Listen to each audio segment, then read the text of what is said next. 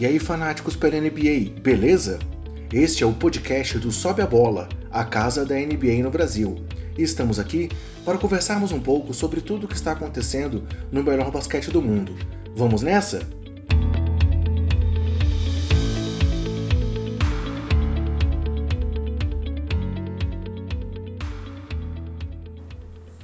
Fala galera! Dando início então à nossa à nona edição do nosso podcast do Sobe a Bola.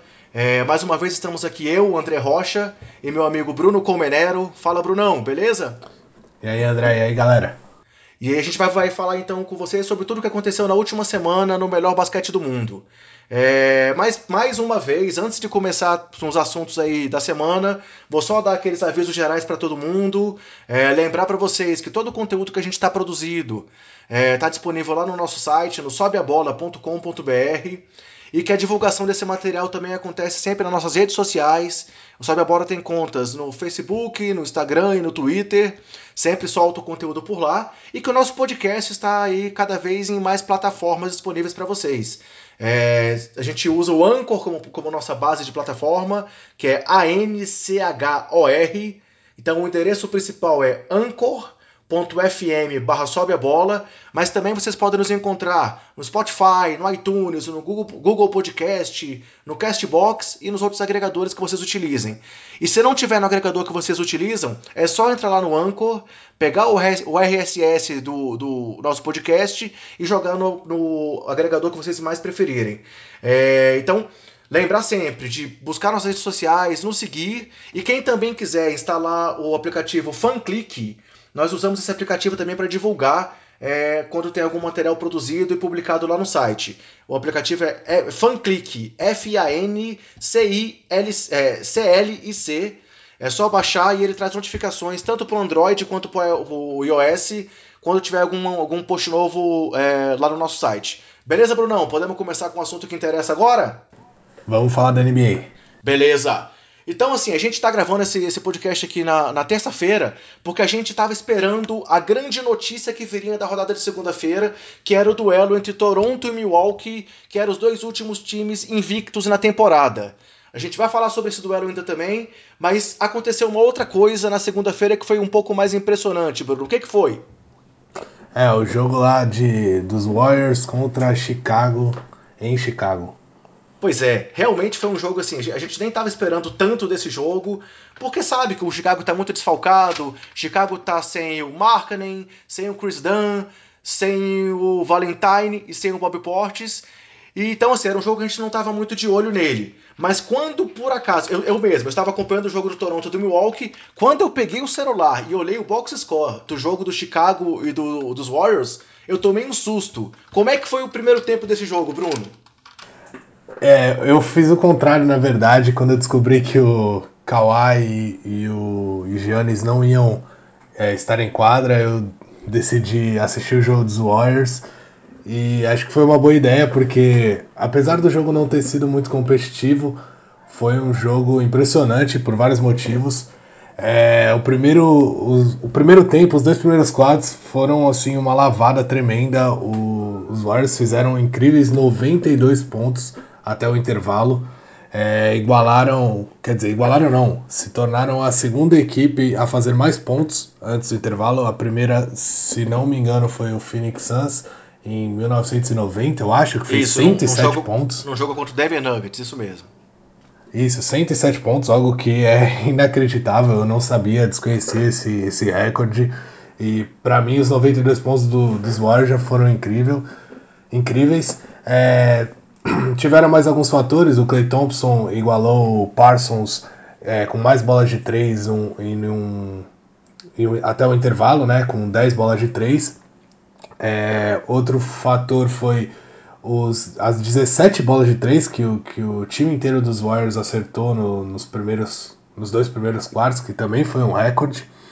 E o time tava, assim, o Clay Thompson tava errando tudo nas outras partidas, ele tava 5 de 32 até ali, nas sete primeiras partidas do time. E logo de cara ele ficou é, 10 de 12, se eu não me engano.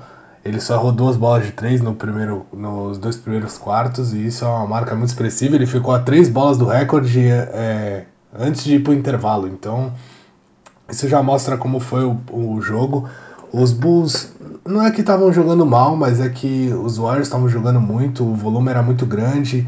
E aí acho que os Bulls acabaram depois perdendo um pouco a vontade. No, depois da volta do intervalo, era o jogo para o Clay Thompson bater o recorde, toda a bola ia na mão dele, os Bulls não queriam marcar, ah, deixa o cara fazer o recorde dele. Ele até errou um monte de bola seguida. É, depois que voltou do intervalo, mas o Curry só dava a bola para ele, falava, vai, faz logo isso aí. E o Steve Kerr também estava torcendo para ele fazer logo, para ele poder tirar todo mundo como ele gosta de fazer. É, pensando um pouco do outro lado, assim, realmente foi um jogo impressionante. Claro, o primeiro tempo foi inquestionável, mas assim, a, a, a impressão que eu tinha era também, é o que você falou, o desânimo que o Chicago teve pela forma como o Warriors jogou. É, ali, principalmente depois do intervalo, quando, quando, ainda mais quando o Thompson converteu a 13 terceira bola, quando ele igualou o, o recorde do Curry, parecia que assim, todo mundo queria que a 14 quarta bola caísse logo, inclusive é, o time do Chicago. Se Sim, eu não me engano, exatamente. ele, perdeu quatro arremessos antes de converter o, o, o 14. Eu, eu, se eu não me engano, foram quatro. Aí antes disso, ele fez um, um, jumpzinho dentro do garrafão até conseguir o arremesso. Mas assim, esses cinco arremessos de três foram arremessos praticamente sem marcação. E aí, uma coisa que eu até, até comentei, comentei com alguns amigos ontem é que assim, eu lembro muito bem da história lá do gol mil do Romário. Cara, ninguém queria levar o gol mil do Romário os times parece que corriam o dobro contra o Vasco quando o Romário estava correndo atrás daquele maldito gol mil lá. É, teve até um jogo contra o Flamengo, que talvez tenha sido o melhor jogo da carreira do goleiro Bruno, e por aí vai. Já ontem, parecia que o Chicago não estava se importando de, de, de, de estar, entrar para a história como o time que sofreu o recorde. Então, assim, é, não sei se é uma visão muito, sei lá, brasileira da nossa parte de não querer ser lembrado por determinadas situações, mas, assim, me, me pareceu muito estranho a apatia do Chicago naquele momento ali, que foi um momento realmente histórico. O que, que você acha disso? É, eu concordo com o que você está falando. Eu acho que depois que voltou do intervalo, Chicago tava sem nenhuma vontade. Quando eu vi o recorde para vir, é, tanto, na verdade, os Warriors, quando viram esse recorde para vir, eles procuravam o Clay Thompson e eles não trabalharam mais a bola. É, todo mundo sabia que a bola ia para a bola pro Clay Thompson. Thompson, arremesso de três, toda hora. Sim. E o Chicago não fazia nada para atrapalhar, não tentava cortar o passe, não botava a mão na cara. É, é isso que eu achei esquisito, entendeu? É, exatamente. O Chicago realmente não fez nada para atrapalhar.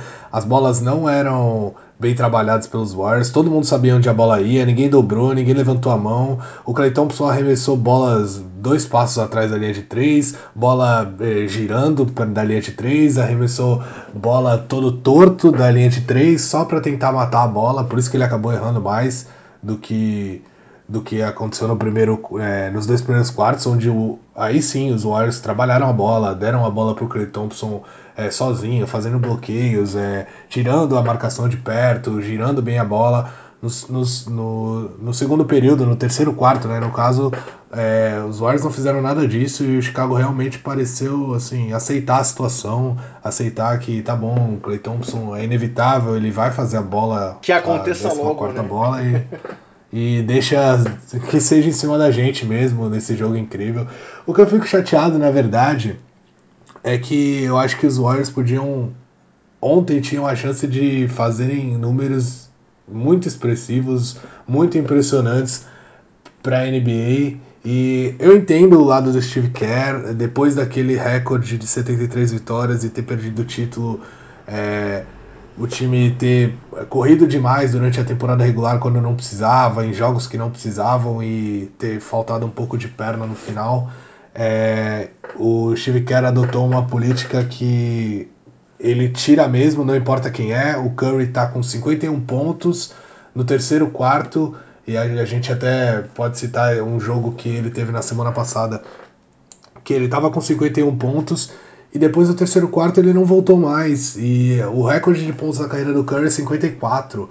É, ou seja, ele estava com 11 bolas de 3 na, na partida, é, a duas do, de igualar o recorde dele de novo. E ele podia jogar tranquilamente mais 5, 6, 7 minutos até. E aí é, aumentar o seu recorde pessoal na carreira. Isso já aconteceu com o Kevin Durant, isso já aconteceu com o Clay Thompson naquele jogo de 60 pontos, por exemplo, o Clay Thompson jogou 29 minutos, o que é um absurdo. Se ele tivesse jogado 38, quantos pontos ele não ia ter feito? Se eu não me engano, ontem foram só 27 também, não foi? poder, ele poder, eu posso conferir aqui. Eu acho que foram 26, 26 26 né? minutos. É, então, é, e ele fez, e ele acabou o jogo com 52 pontos. Então, se ele tivesse, foi pior ainda nesse caso porque eles nem terminaram o terceiro quarto, né? O, logo depois dele matar a, a 14 bola de 3, o Kerr já sacou todo mundo, ainda faltavam, se eu não me engano, 4 ou 5 minutos para acabar o terceiro quarto. Normalmente o Kerr, depois do terceiro quarto, jogo resolvido, ele tira e não coloca mais. Muita gente vai falar que é prudente, eu concordo, é prudente sim, é, ele não pode arriscar uma lesão dos seus principais jogadores, mas é, pensando um pouco como atleta e pelos jogadores, eu, eu, eu preferia que ele estivesse em quadra, assistir um grande espetáculo. Os Warriors é, ontem poderiam ter chego é, com os seus principais jogadores, eles poderiam ter chego no, no jogo com mais bolas de três, que foi do Denver Nuggets, se eu não me engano, em cima do próprio Warriors, há uma temporada ou duas temporadas atrás, com 25 bolas. É, o Golden State ontem acabou com 24. Certamente, se esses jogadores continuassem em quadra é, o time bateria esse recorde, o time poderia ter feito uma, vantagem, um, um, uma diferença de pontos histórica também, poderia ter chego a, sei lá, 170 pontos talvez, sem prorrogação, o que também seria histórico, então é, tinha muita coisa ali que podia acontecer e acabou não acontecendo porque o Kerr adotou essa política já há duas temporadas, é, essa terceira temporada que ele adotou essa política, na verdade, então, a gente fica um pouco triste porque queria ver recordes atrás de recordes sendo quebrado. Outro a gente não, também... fale por você. é, lógico que os ah, torcedores dos Bulls. já foi bom o suficiente, Bruno. Pô, não faz isso com o meu Chicago, não. os Bulls não iam ficar felizes, mas pelo bom basquete acho que ia ser. Outro recorde que a gente esqueceu, que eu, que eu esqueci na verdade de citar aqui, é que o Curry podia ter ficado o oitavo jogo seguido matando é, mais de 5 bolas de 3. Ontem é foram um só recorde. duas, né? É, ontem foram só duas, mas ele arremessou quatro também, pra gente ver como ele teve pouco volume. Se você for ver, ele e o Kevin Durant juntos arremessaram 18 bolas. É, mas isso é uma coisa que mostra muito bem o altruísmo desse time dos Warriors, né? Realmente, assim, você ah, pode pensar, pô, o Curry ia estar tá torcendo pro Clay Thompson não bater o recorde dele. Não, você vê que o cara tava ali realmente jogando pro time. E, e isso é uma coisa que o Kerr comenta sempre e comentou ontem também, assim, como que esse time joga pelo coletivo. É, é claro, os recordes individuais acontecem porque, tipo, os jogadores são impressionantes. Mas o próprio Clay Thompson comentou isso, que assim, dificilmente, ele falou que dificilmente os recordes que ele já tem na carreira dele, ele teria se não tivesse esse esquema que o Warriors propicia para eles. Então, esse altruísmo é uma coisa que é, que é marcante dessa, dessa geração dos Warriors também, né? É, eu, eu acho que isso tem que ser ressaltado mesmo, porque jogador que nem o Kevin Durant acabar uma partida com 14 pontos, não sei se isso ia acontecer em outro time, e ele não ia torcer o nariz é a mesma coisa o Curry vendo o seu recorde a ponto de ser quebrado e ele dando as assistências, sabe? Ele tocou umas três bolas seguidas pro, é, pro Clay Thompson tentar bater o recorde dele, que era dele, sendo que ele podia tentar arremessar, ele podia tentar uma jogada, uma infiltração, trabalhar mais a bola. Não, é, a gente vê que o time, assim, um joga pelo outro e é aquele, aquela coisa de hoje é você amanhã serei eu e você vai estar tá dando a bola para mim, sabe? Eu, eu vejo muito companheirismo nisso, acho que isso tem que ser ressaltado sim, que nem você falou. E o último comentário sobre esse jogo que eu gostaria de fazer foi a presença ilustre de Joaquim Noah no ginásio. o Noah foi ver o jogo, assim, a torcida do Chicago, claro, é, bateu palma tal, mas assim, ele tá lá, continuou lá desempregado e teve ontem lá vendo o jogo dos Bulls, para lembrar os velhos tempos, digamos assim, e viu essa surra e essa defesa horrível lá do time de Chicago. Joaquim Noah tá ganhando uma graninha ainda aí na NBA, né? Sim, sim, sim. É, seguindo aí então, já que a gente já falou dos Warriors, assim, você comentou já aí o jogo do Curry também, que foi um jogo absurdo, é, na vitória sobre, sobre os Wizards, né? Que até ele até chegou a fazer aquela, aquela cena lá que ele fez aquele movimentozinho de ombros, que nem o do Jordan naquele jogo histórico contra os Blazers. É, Pode-se dizer que também está entre os nossos, as nossas performances da semana, além da performance do Clay Thompson, teve essa do Curry, e teve também a questão do, do, do o jogo do, do Kevin Durant, né? Naquele, naquela, naquela virada contra, contra os Knicks, em que os Warriors atropelaram no quarto período e o Duran fez 25 pontos só no quarto quarto para conseguir essa vitória. Então, a gente, querendo ou não, por mais que alguém pode até dizer que a gente está falando só dos, dos, Warriors, mas assim, foram realmente três performances absurdas do, de jogadores dos Warriors nessa semana. Eu acho que cabe, cabe citar os três entre os destaques da semana em atuações individuais. Você, traz mais alguém para essa lista? A atuação do Blake Griffin, né, da, da semana passada, de 50 pontos também deve ser citada. Eu acho que ele fez uma grande partida. No final, no final do jogo, então, ele apareceu. Contra o Sixers, ele, né? É verdade. Ele, ele resolveu a partida, o jogo estava apertado, o jogo.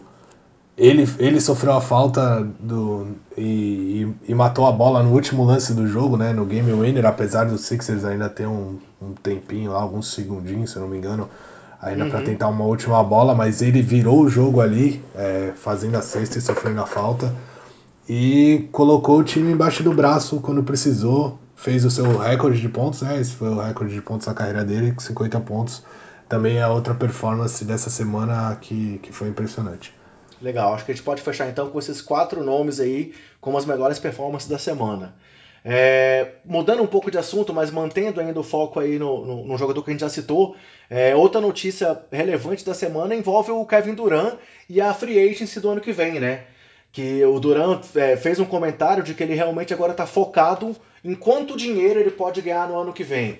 Depois de estar tá aí dando descontos para os Warriors já em duas temporadas, parece que da, da, da, próxima vez ele não vai querer abrir mão, não. Ele chegou a dizer que assim, ele sabe que merece um contrato máximo, que nunca teve um contrato máximo na carreira e que o foco dele no próximo ano, no próximo verão americano aí, é, tá no dinheiro também. Será que os olhos podem ainda conseguir abrir o cofre, pagar mais multas e manter o cara? Ou talvez seja despedido do Kevin Durant do time esse ano? 26 milhões de dólares. Se ele não quiser isso, ele pode me dar, sem problema nenhum. 26 milhões de dólares por temporada é o que tá ganhando o Kevin Durant hoje. Mas você mas... joga um pouquinho do que ele joga, não? Eu concordo, eu, nem perto, nem sombra. eu concordo que é, é, é pouco pro, pro jogador que ele é e que ele vem sendo nas últimas temporadas. Ele é duas vezes o MVP das finais nas últimas duas, nas últimas duas temporadas. Todo mundo sabe que ele abriu mão de dinheiro para buscar isso, para buscar esses dois títulos, para buscar esses dois MVPs de finais. E ele está fazendo isso pelo terceiro ano seguido. Então, acho que mesmo que ele saia, e acho que depois dessa declaração é provável que aconteça, é, os torcedores do, dos Warriors só vão ter agradecimentos para ele, sem dúvida, porque ele veio para buscar o título pensando nele antes do que nos Warriors, com certeza. Mas isso trouxe dois títulos para a franquia, pode trazer um terceiro nessa temporada, então acho que todos ficam felizes, ninguém vai se incomodar se ele sair. É lógico que eu, torcedor dos Warriors, não, não gostaria disso, porque eu vejo o Kevin Durant como o segundo melhor jogador do mundo, sem dúvida. E ele é um cara que é o melhor pontuador da NBA. Eu não tenho dúvida nenhuma de falar isso, porque ele é um cara que pontua de todos os jeitos possíveis. É um cara que consegue pontuar contra qualquer marcador, então é, é um cara importante para ser no time, é um cara que é, resolve jogos quando a bola vem na mão dele, quando o jogo tá difícil, ele chama a partida, não se esconde. Mas ele fez o que tinha que fazer pelos Warriors. Eu duvido mesmo agora que ele fique, até pelo fato de que é, a gente não sabe quanto, quanto vai ser o teto salarial da, da próxima temporada, né? Pode ser que aumente mais um pouco, como vem aumentando nos últimos anos. E até o fato de ter aumentado nos últimos anos foi o que deu a, a possibilidade dos Warriors trazerem o Kevin Durant, né? Quando teve aquele grande aumento na temporada que o Kevin Durant é, saiu do, de OKC e foi para os Warriors, isso possibilitou que os Warriors tivessem um, uma certa flexibilidade ali até no ano seguinte para renovar com o Curry. É, eu acho que ele vai sair, inclusive.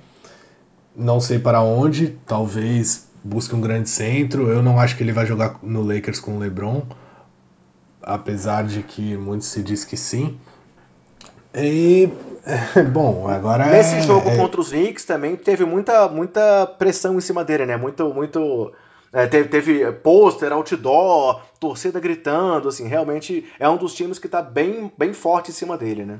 a torcida aplaudia bastante quando ele pegava na bola e, assim, mesmo ele acabando com o jogo lá no final, né, a gente tava, dava para ver é, torcedores, assim, empolgados com ele, então, querendo fazer aquela de, de fazer uma casinha ali para ele, para ele poder ir para lá no ano que vem.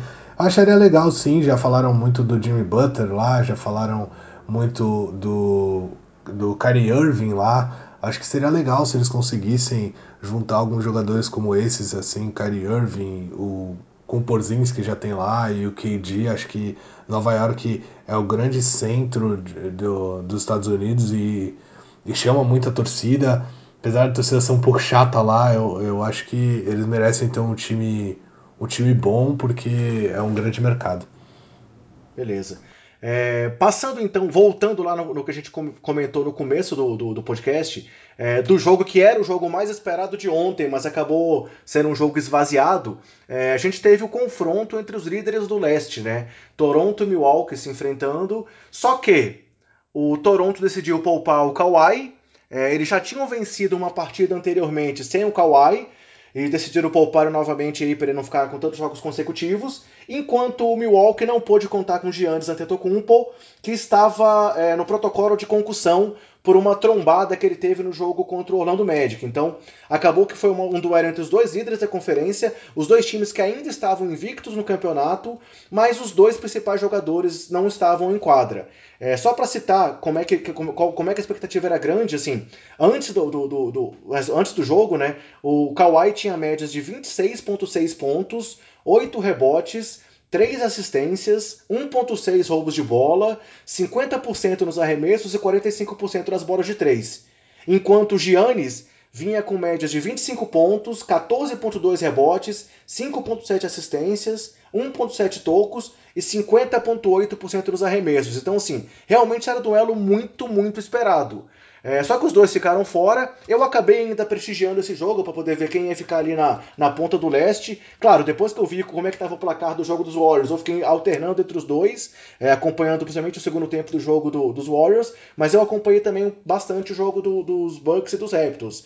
E assim, o que me surpreendeu foi que os times mostraram realmente força sem as principais estrelas, principalmente o time de Milwaukee, que é um time que assim, a gente não dava muito por ele, muita gente não estava apostando nele é, é, como uma das grandes forças do leste. E, cara, ontem eles meteram 19 bolas de 3, assim. Eles mostraram que o time não é só o Giannis, que eles mostraram que eles têm outras alternativas. E o principal. O que um técnico do... não faz, né? Pois é, é, é, é, e o principal jogador do time foi justamente o Ersan Ilyasova, que foi o cara que veio pro time titular ontem na vaga do Antetokounmpo. Então, assim, isso mostra também a mão do técnico. E o próprio Malcolm Brogdon disse isso. É, ele fez um comentário depois do jogo dizendo que, assim, claro que eles são mais confiantes quando o Giannis está em quadra, mas que o que o técnico dá para eles faz eles confiarem no jogo deles mesmo sem o principal jogador. É, é exatamente o que você falou me parece que realmente a chegada do, do Mike Budenhausen lá mudou o panorama dos Bucks para essa temporada. O que, que você acha disso? É, é, eu vejo o time dos Bucks assim, numa evolução tremenda. É lógico que na temporada passada e na anterior, os Bucks eram um time bem confuso. Era um time que não tinha muita jogada, parecia depender sempre do, do Giannis. E, e isso mudou, nitidamente mudou. É, a equipe inteira tá jogando melhor, como time. Isso a prova disso são as 19 bolas de 3 que você citou. E isso não era um jogo do Giannis, entendeu? O Giannis nunca foi um arremessador de fora do perímetro, até muitos falaram que ele vinha treinando isso para adicionar no arsenal dele nessa temporada. Até agora ele não mostrou isso. E o fato dele não ser bom nisso acabava tirando esse, essas jogadas de Milwaukee nas últimas temporadas, porque eles davam a bola pro Giannis e ele vai fazer a jogada que é melhor para ele, não pro time. Agora eu vejo o time melhor como conjunto, o time fazendo mais jogadas sem depender tanto do Giannis. É lógico que ele é um monstro, ele é sim um dos cinco principais candidatos a MVP nessa temporada. E, igualmente o Kawhi. O Kawhi para mim foi meu voto de, de melhor é, de MVP da temporada passada. Pena que ele se machucou. Eu, ach, eu acreditava que ele vinha forte para ser MVP. Não aconteceu por conta da lesão e toda a confusão lá em San Antonio. E agora eu acho que ele vem forte de novo, ele vem forte nessa temporada para para tentar ter, é, buscar o MVP. E os dois times, tanto Milwaukee como o Toronto, evoluíram como equipe, né? O, o, o, Toronto mais na temporada passada. Na temporada passada já evoluiu bastante como equipe. É, e tinha o DeMar DeRozan como seu principal jogador. E ele acabou evoluindo junto com o time. Nessa temporada eu acho que foi a mesma coisa, só trocando pelo Kawhi. Então eu acho que o time continuou evoluindo, continuou mostrando aquele basquete coletivo que, que já mostrou na temporada passada, vem mostrando né, o mesmo basquete coletivo que mostrou na temporada passada. A diferença é ali na sua peça principal, que faz diferença, acho que faz, mas acho que o time vem mostrando uma, uma evolução gradativa, é, tanto na temporada passada como nessa. Já o Milwaukee não. O Milwaukee sim evoluiu muito. Essa foi a temporada de virar a chavinha, vem sendo a temporada de virar a chavinha, aparentemente, para Milwaukee. Isso é legal, acho que muita gente não esperava, ainda mais eles estando 7-0 no, no, começo assim de, de temporada, acho que poucos acreditavam. Mas é legal vendo ver outro time, fora aqueles três que a gente achava que estariam no, no topo do leste, lá no, lá no topo e jogando basquete tão, de tão alto nível. É, e assim, é, dá para dizer que assim, é, foi uma situação pontual também do time de Toronto, né? Tanto que hoje eles já voltaram para quadra, já conseguiram a sétima vitória deles, e assim, não dá para negar que eles estão ali brigando nas cabeças. É, é, o Kyle Lowry continua sendo o líder de assistências é, da temporada. Nesse jogo contra o Bucks, o Serge Ibaka teve 30 pontos e 9 rebotes, é, o Pascal Siakam teve 22 pontos, então assim, realmente o elenco que o, que, o, que o Toronto tem à disposição é uma coisa que é impossível questionar, né? Então assim, por isso que mesmo sem os dois principais jogadores, foi interessante acompanhar esse duelo de ontem ali pela ponta da, da, da Conferência Leste. É, sem dúvida sim. Beleza. Outro, outra notícia importante da semana, seguindo aí nossa, nossa, nossas notícias da semana, é, foi o, o, a, gente, a gente, na semana passada, falou um pouco mais sobre os Lakers. É, o time continuou oscilando bastante, mas não dá para não comentar que na derrota diante do San Antonio Spurs, na segunda derrota diante dos Spurs nessa temporada, o LeBron se tornou o sexto maior cestinha da NBA, né? Ele, ele passou o Dirk Nowitzki, que ainda não estreou nessa temporada, o alemão tá lesionado e ainda não, não fez nenhuma partida pelos Mavs, talvez ele volte só em dezembro, e aí, com isso, o LeBron ultrapassou o Nowitzki e agora é o sexto maior cestinha da história. É, o céu é limite pro, pro, pro LeBron, cara? Será que ele realmente consegue é, chegar lá no carimbo do Jabá? O Nowitzki diz que ele consegue. O que, que você acha disso? É, para mim isso era questão. Para mim não, para todo mundo isso era questão de tempo, né?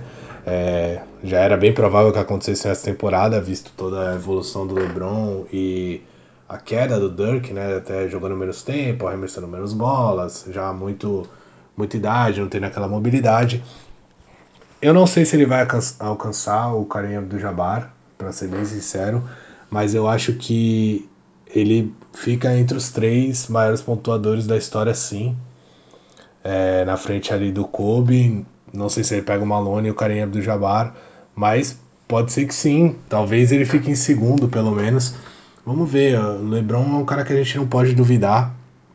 É, ele, ele é um cara muito constante, já há muito tempo na liga. Ele ainda tem lenha para queimar, já mostrou isso. Vem da melhor temporada da carreira dele com 33 anos, é, e sendo a 15, se eu não me engano, temporada dele na, na NBA. Então ele mostrou que ainda tem espaço para ele melhorar, se é que dá para melhorar, né? Um cara como ele. Mas eu apostei nele como MVP, então acho que ele. Muita gente apostou também. Acho que ele vai vir para mais uma temporada incrível. Vai subir mais uns degraus nessa média de. Média não, nessa, nesse total de pontos, totais de pontos é, da história da, da liga.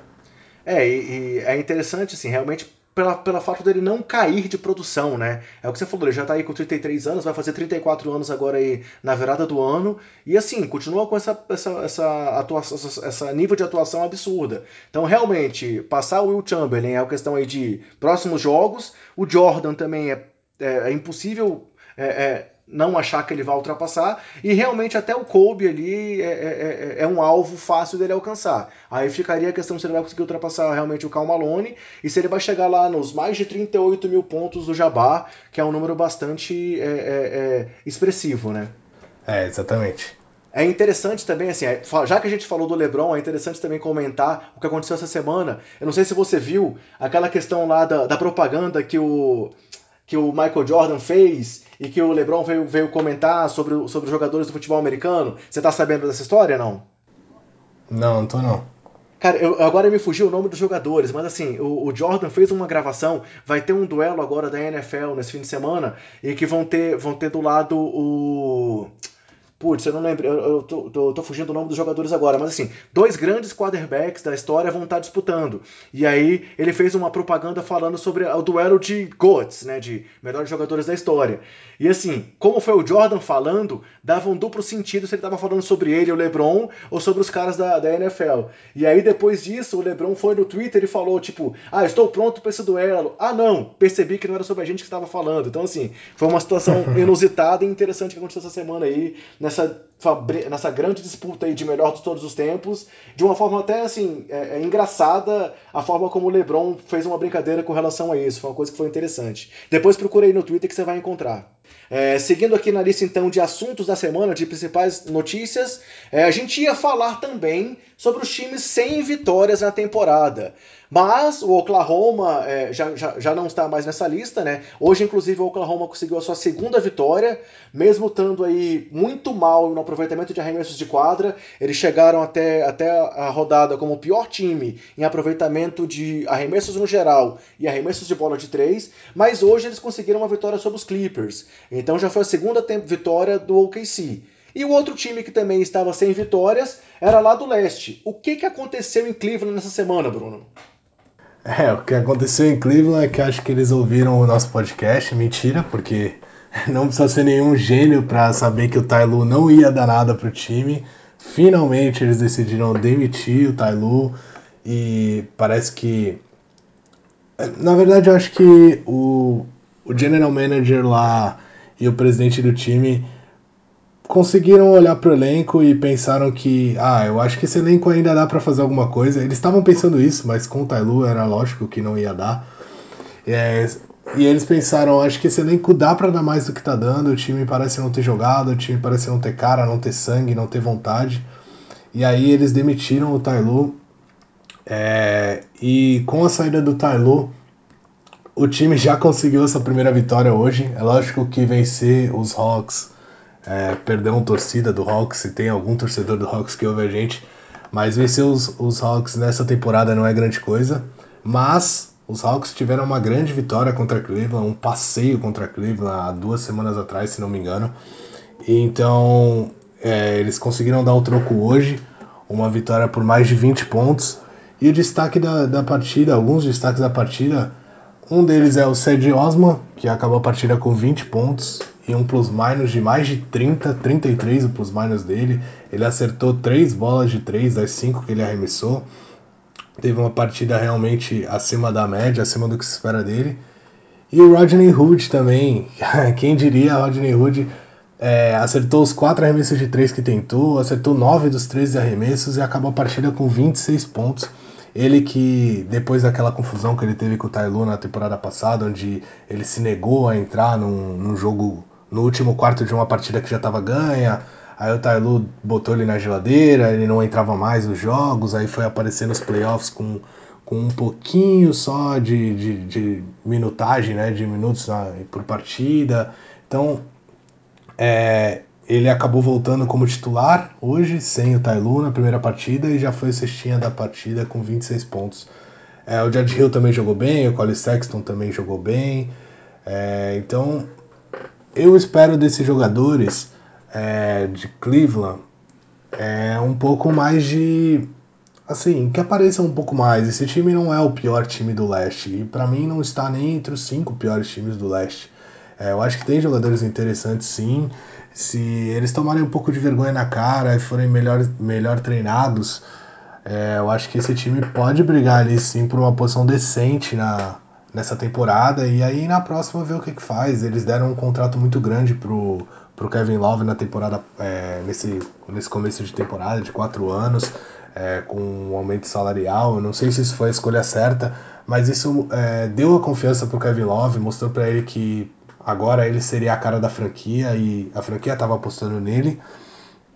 É, ver o que vai fazer com, com esse contrato, ver o que vai fazer com esses jogadores que têm contratos altos, como o Tristan Thompson, como o J.R. Smith, por exemplo, na, nas temporadas seguintes. Mas eu acho que esse time ainda tem um pouquinho a, a mostrar e espero que agora com a saída do Tailu eles comecem a, a jogar melhor como começaram na, a partir de hoje aí, pelo menos vencendo os Hawks. É, eles estão aí sem um Kevin Love com, por pelo menos um mês, né? O Love tá machucado. Mas realmente essa vitória de hoje pode ser uma questão animadora. Uma coisa que eu sinceramente não sei como é que foi resolvida para esse jogo de hoje é que assim, é, o, o Larry Drill, que era o, principal assistente do, do, do Lu, tinha dito que ele não queria assumir como interino. Então eu não sei como é que o time foi pra quadra hoje. Será que foi ele que treinou? Será que foi o Jar Smith que foi o técnico de hoje, Bruno?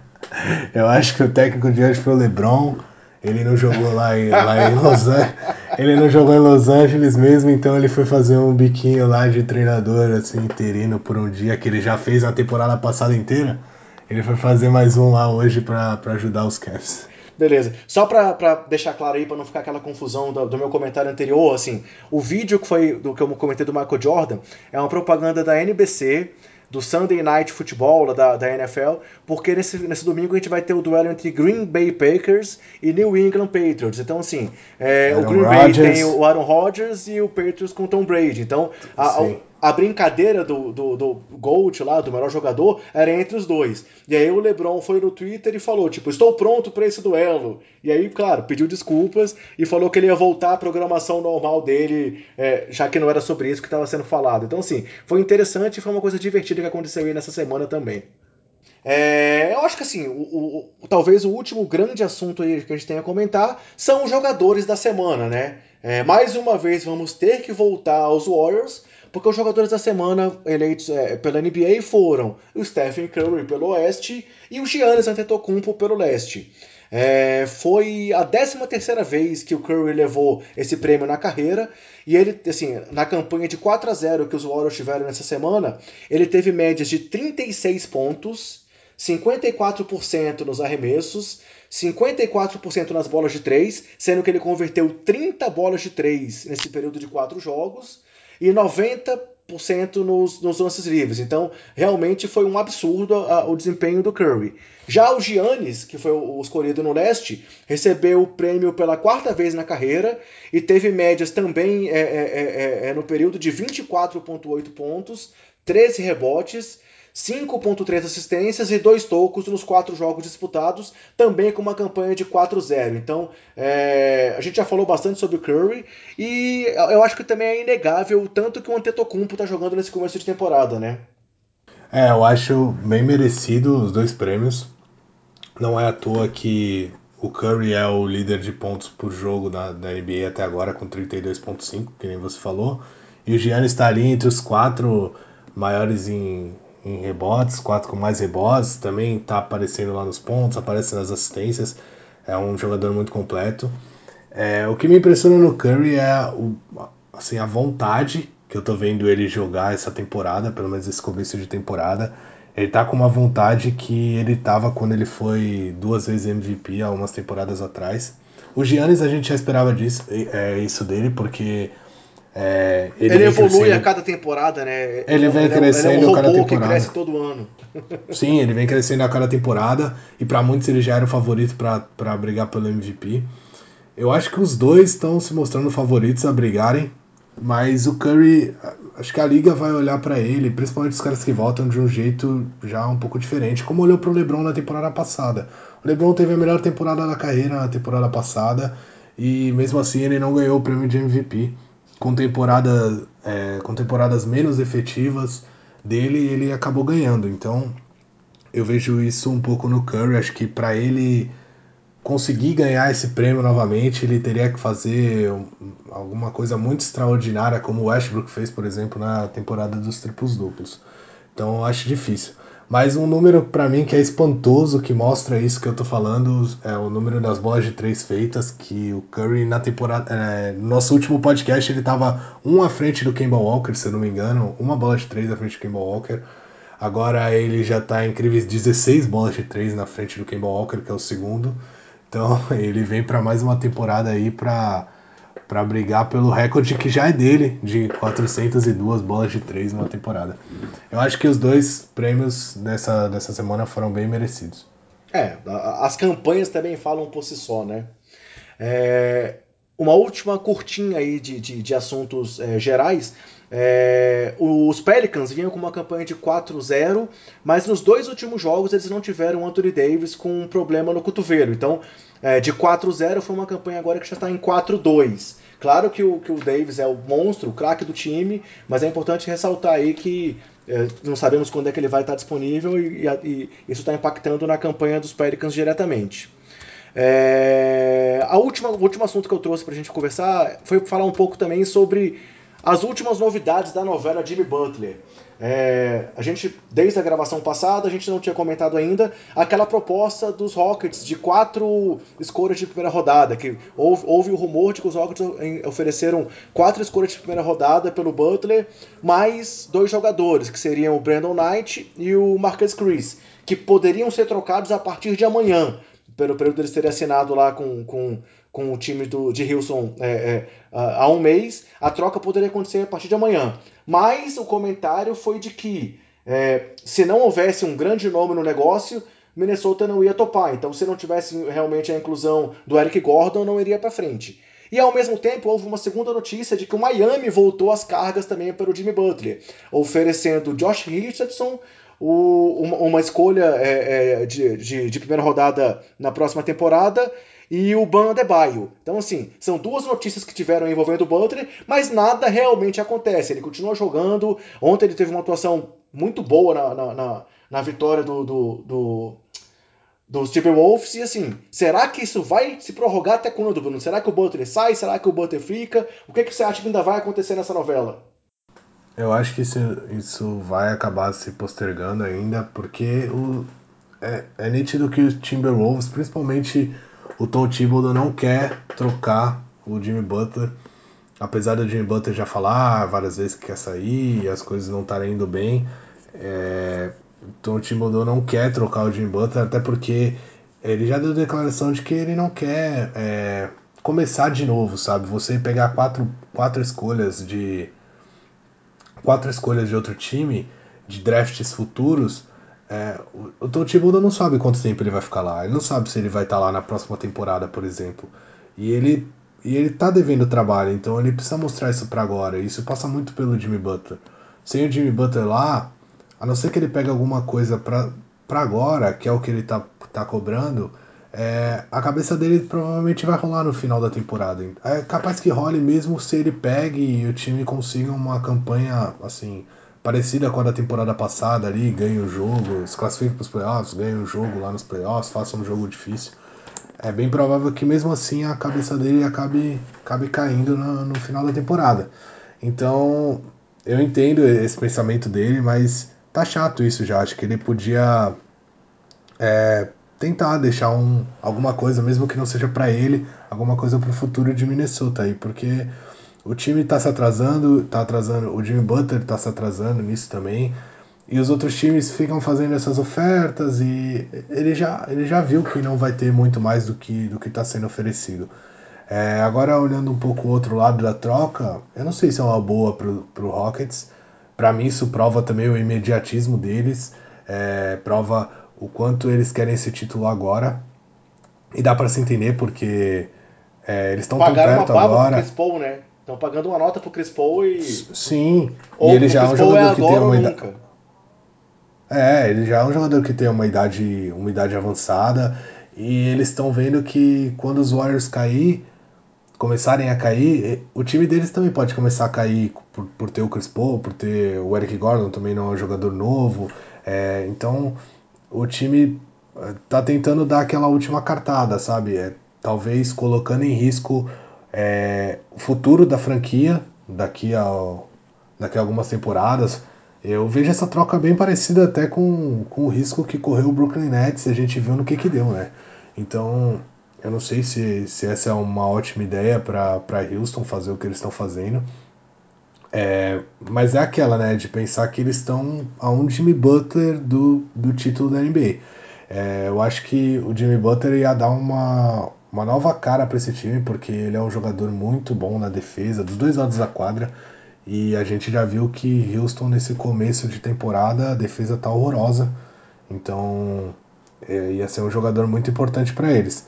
Mas não sei se valeria o, o esforço. É lógico que se eles ganhassem a NBA nessa temporada com o Jimmy Butler, vale, talvez valesse tudo, tudo isso que eles estão oferecendo.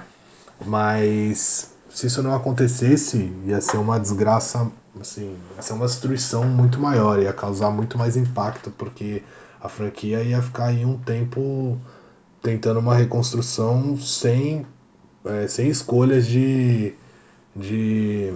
sem escolhas ali para conseguir efetivamente essa, essa reconstrução. Aí talvez ia depender de trocar o James Harden por escolhas, trocar o próprio Chris Paul, que vai ter um salário mais alto já, já não é uma coisa tão fácil de acontecer, não ia ter grandes escolhas, então não sei se isso é uma boa para Houston.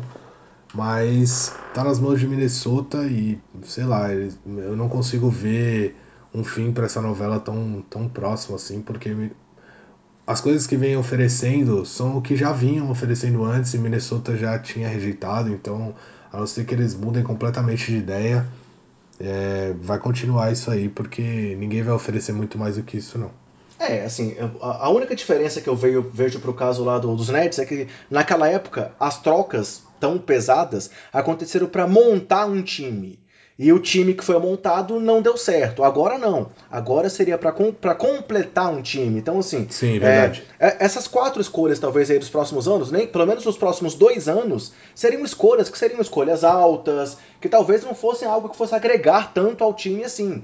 É, é, se, pô, eu acho, acho, que, por mais que o Houston esteja tropeçando bastante até agora, acho que ninguém acha que eles, eles não vão pro playoff ou, ou uma situação assim mais drástica. Então, é um time que vai continuar brigando na ponta, ainda que não consiga alguma coisa. Então, talvez é, a, a, grande diferença é essa: é que o, o, as escolhas dos Nets foram escolhas. O time não deu certo, o time desmontou, e as escolhas foram escolhas boas que o time acabou perdendo. Já as escolhas que o Houston poderia dar, eu acredito que não seriam escolhas tão boas assim. Seriam escolhas mais altas e que talvez não fossem tão proveitosas, principalmente a, a, a curto e médio prazo. Mas claro, dá para fazer a referência a essa, essa troca bombástica que destruiu o Brooklyn por um bom tempo, sim.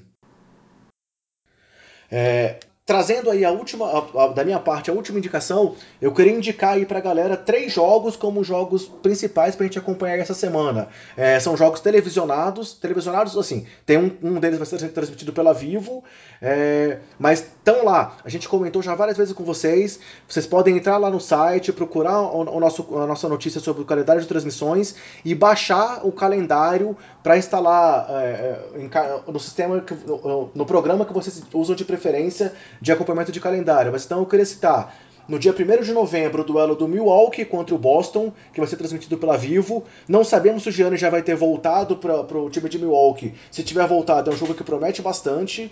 Já no sábado, dia 3, vai ter um duelo entre Utah e Denver transmitido pelo Sport TV, que também é uma partida que deve ser bastante interessante. E no domingo temos aí o duelo do Toronto Raptors e do Los Angeles Lakers, também transmitido no Sport TV. Então, são três jogos aí que eu citaria como os principais jogos da semana. Você tem alguma consideração final aí para trazer pra gente, Bruno? Não, não, não tenho não. Beleza, eu também queria aproveitar aqui esse momento final para fazer alguns agradecimentos é, sobre os feedbacks que a gente recebeu é, ultimamente. Dois feedbacks bem legais que contribuíram bastante, deram sugestões, é, é, comentaram sobre como é que está sendo o nosso trabalho aqui no podcast. Um deles foi do Caleb Pérez, do Rio de Janeiro. Ele, ele trouxe um feedback legal pra gente, sugerindo algumas coisas e, e, elogiando o resultado. E o outro foi do Hermes de Brasília, que também comentou o resultado do nosso podcast e fez umas considerações bem legais. Então, eu queria agradecer aos dois e queria pedir para que os demais é, é, pessoas que estão nos ouvindo também sugiram, também deem feedback pra gente, porque é importante a gente ter esse retorno de vocês para continuar fazendo o melhor trabalho possível. Então, comentem lá, é, seja no Twitter, seja nos agregadores, seja no nosso Facebook. É, a gente também tem, tem, tem. Quem quiser pode é, entrar lá no Sobe a Bola e pode fazer um cadastro para receber nossas notícias pelo WhatsApp. E aí pode responder esse WhatsApp, fazer comentários lá pra gente, que a gente vai sempre buscar esses feedbacks para trazer o melhor resultado para vocês. É, mais alguma coisa, Brunão? É, queria completar só, agradecer também um pessoal que, que chegou na gente para dar para dar alguns toques também, porque isso é muito importante. Um pessoal que falou que nosso podcast estava um pouco baixo. Eu não tenho os nomes certos aqui para dar os devidos méritos, igual você, igual você deu aos dois rapazes aí, mas é, quem falou sabe que sabe que falou, então sinta-se agradecido. A gente vai tentar é, seguir esses conselhos aí, tentar aumentar um pouco o podcast. Espero que, que dessa vez, a partir dessa edição, é, esteja dando para ouvir melhor e, e reforçar o seu pedido para que o pessoal continue é, mandando feedback, mandando até cutucando a gente, cornetando a gente se precisar, para que, que a gente possa fazer cada vez um trabalho melhor aí para todo mundo.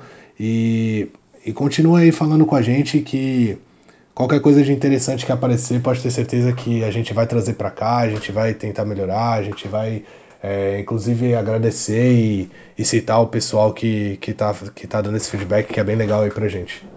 Legal. Eu queria só mais uma vez também indicar para vocês um post que tem lá no site que fala sobre como acompanhar os jogos da NBA de formas oficiais no Brasil. Isso é uma coisa que a gente sabe que muita gente fica em dúvida, como é que faz, como é que são os planos, como é que eles funcionam, é, como contratar. Então é um, um, post bem legal, bem completo que nós temos lá no site. E mais uma vez agradecer então aí a, a, a, a, parceria aí do Bruno. Valeu por mais uma conversa aí, Bruno.